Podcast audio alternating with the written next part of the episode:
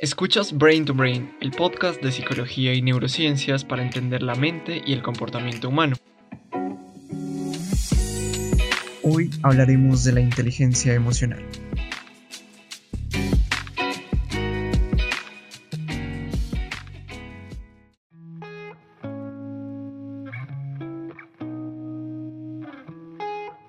Hola, bienvenidos y bienvenidas a un nuevo episodio de Brain to Brain. Yo soy Victor y hoy vamos a hablar de un tema que ha sido relevante desde el inicio de la historia de la humanidad, pero que ha llamado la atención del mundo académico especialmente en las últimas tres décadas. Hoy hablaremos de la inteligencia emocional. Así empezaremos el capítulo entendiendo qué significa la inteligencia emocional y cuáles son las características de una persona inteligente emocionalmente. Después mencionaremos las competencias de la inteligencia emocional y finalmente revisaremos 5 maneras de desarrollar nuestra propia inteligencia emocional. Como en cada capítulo de este podcast, encuentras los enlaces de las fuentes de donde se extrajo la información de este capítulo en la descripción. Además, ahí también puedes encontrar las redes sociales de Brain to Brain para que escribas todas tus preguntas, comentarios y sugerencias de temas de los que te gustaría que habláramos en próximos episodios. Además, si te gusta este podcast, puedes hacer que llegue a más personas compartiendo nuestros episodios. Eso te lo agradecería mucho.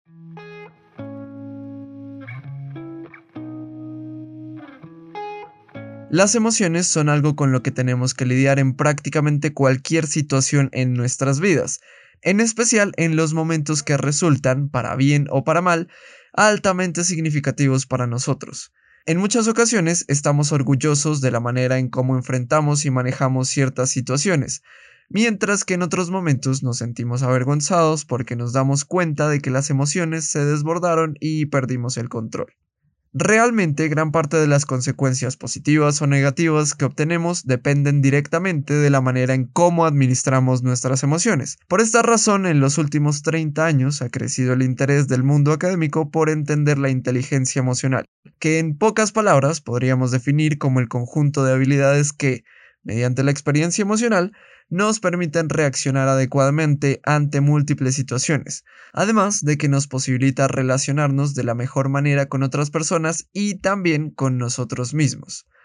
La inteligencia emocional es una capacidad que influye profundamente sobre todas nuestras otras facultades, por ejemplo, una persona con una extraordinaria lógica matemática únicamente puede destacarse en lo que hace si es capaz de utilizar sus emociones como una guía para tomar las mejores decisiones, cosa que no sucedería si la experiencia emocional representa algo que nubla su razonamiento. Este solo es un ejemplo, pero podemos encontrar muchos más en los que la adecuada gestión de las emociones permite que se libere todo el potencial de otras capacidades convirtiendo así a la inteligencia emocional en una habilidad maestra. Por esta razón, las personas con un alto nivel de inteligencia emocional se caracterizan por sentirse más satisfechas con su vida, tienen relaciones interpersonales más saludables, son más responsables, mantienen una perspectiva ética de la vida, tienen una visión positiva de sí mismos, expresan sus sentimientos adecuadamente, toleran apropiadamente la frustración y están más abiertos a experimentar cualidades nada despreciables en un mundo retador, lleno de constantes cambios y repleto de incertidumbre.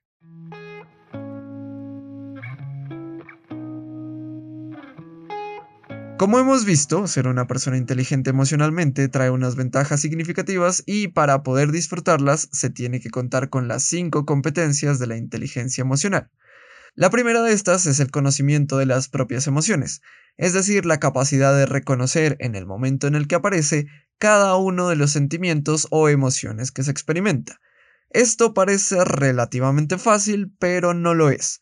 Hay muchas ocasiones en las que sentimos un malestar que no podemos denominar ni entender, por lo que podríamos confundir lo que sentimos con otra sensación distinta o ni siquiera ser conscientes de que estamos atravesando una situación emocionalmente desagradable.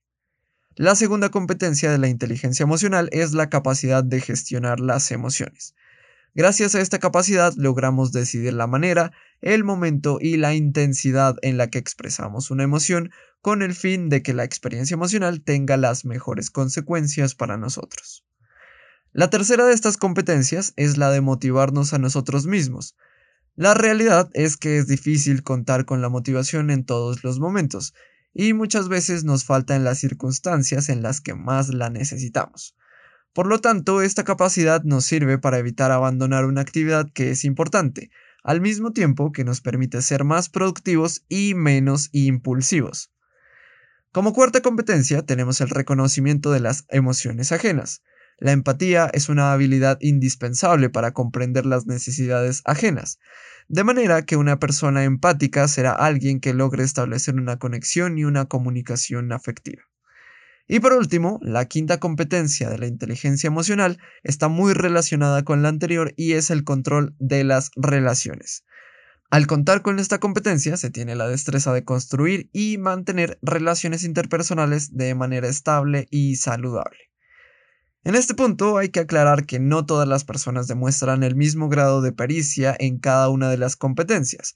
Habrá personas que se les facilita más entender las emociones de otras personas que gestionar las propias, o ser muy hábiles al reconocer sus emociones, pero no tanto para motivarse a sí mismas. De cualquier manera, todas estas competencias se pueden fortalecer o desarrollar. Por eso, a continuación están cinco formas de incrementar nuestra inteligencia emocional.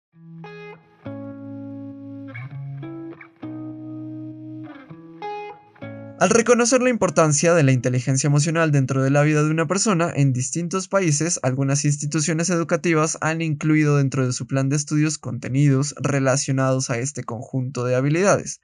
Esto dado que se sabe que al igual que ocurre con la lectura, las matemáticas o cualquier otra área del conocimiento, al practicar repetidamente ciertos conocimientos propios de la inteligencia emocional, se logra mayor dominio de sus competencias. Así pues, al saber esto, aquí están cinco maneras en las que puedes desarrollar tu inteligencia emocional. Primero, lleva un registro de tus emociones y tu estado de ánimo. Esto lo puedes hacer de manera diaria con el fin de aprender a reconocer y determinar cuáles son las emociones que surgen cotidianamente y cuáles de ellas son las que más se repiten. Para esto existen aplicaciones para tu teléfono que facilitan el registrar y revisar tu estado emocional diario. Segundo, da el lugar que tus emociones se merecen y piensa en la mejor manera de expresarlas. Lo cierto es que resulta poco saludable intentar suprimir o minimizar una emoción, por lo tanto, lo mejor es permitirnos sentir lo que sea que vaya surgiendo y pensar en una manera en la que podemos expresar estas emociones de la manera más adecuada. Tercero, reconoce las situaciones que en el pasado te causan emociones demasiado intensas y busca maneras para afrontar esas situaciones. En muchas ocasiones es complicado no actuar impulsivamente en una situación con una alta carga emocional, y lo que usualmente ocurre es que entramos en un modo de respuesta automática, lo que puede llevar a obtener consecuencias negativas. Esto se puede evitar en parte al conocernos a nosotros mismos lo suficiente para saber cuáles situaciones nos impactan emocionalmente de manera especial y anticipar esas situaciones para desarrollar la mejor estrategia para afrontar este tipo de circunstancias. Cuarto, entrénate en comunicación asertiva. Como vimos hace un momento, una parte importante de la inteligencia emocional es la empatía y la manera en la que nos relacionamos con los demás. Y por esta razón necesitamos las habilidades claves que nos ofrece la comunicación asertiva, es decir, escuchar de manera activa a las personas y comunicar nuestros límites y necesidades efectivamente. Finalmente, quinto, practica mindfulness. Las capacidades que nos brinda la atención plena nos permiten ser más conscientes de nuestras propias emociones y sensaciones, a la vez que nos hace ser más empáticos debido a que reducimos los juicios que emitimos contra nosotros mismos y contra los demás. Si te interesa el mindfulness, el episodio 15 de este podcast habla de ese tema. Hay que entender que para desarrollar nuestra inteligencia emocional, al igual que con cualquier otra habilidad, se requiere trabajo y compromiso. Sin embargo, las ventajas que nos ofrece valen la pena, aún más conociendo que el ser inteligentes emocionalmente sacará a relucir y potenciará el resto de nuestras otras cualidades.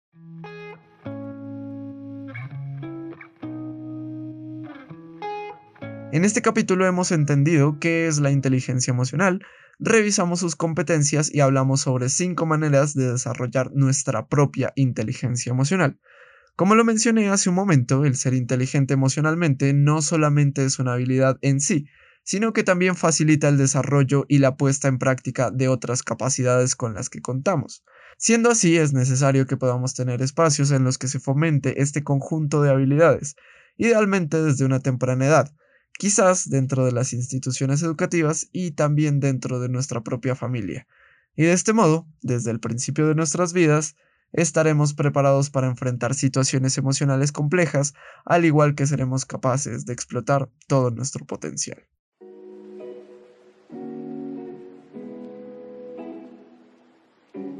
Para terminar, la recomendación de este capítulo es la película del 2016, Hasta el último hombre, en la que podemos ver cómo un hombre utiliza su alto nivel de inteligencia emocional para luchar en una guerra sin ni siquiera aportar un arma.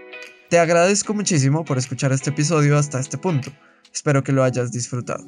Recuerda que me encantaría que me escribieras todas tus preguntas, comentarios o sugerencias de temas que te interesen que hablemos en próximos capítulos.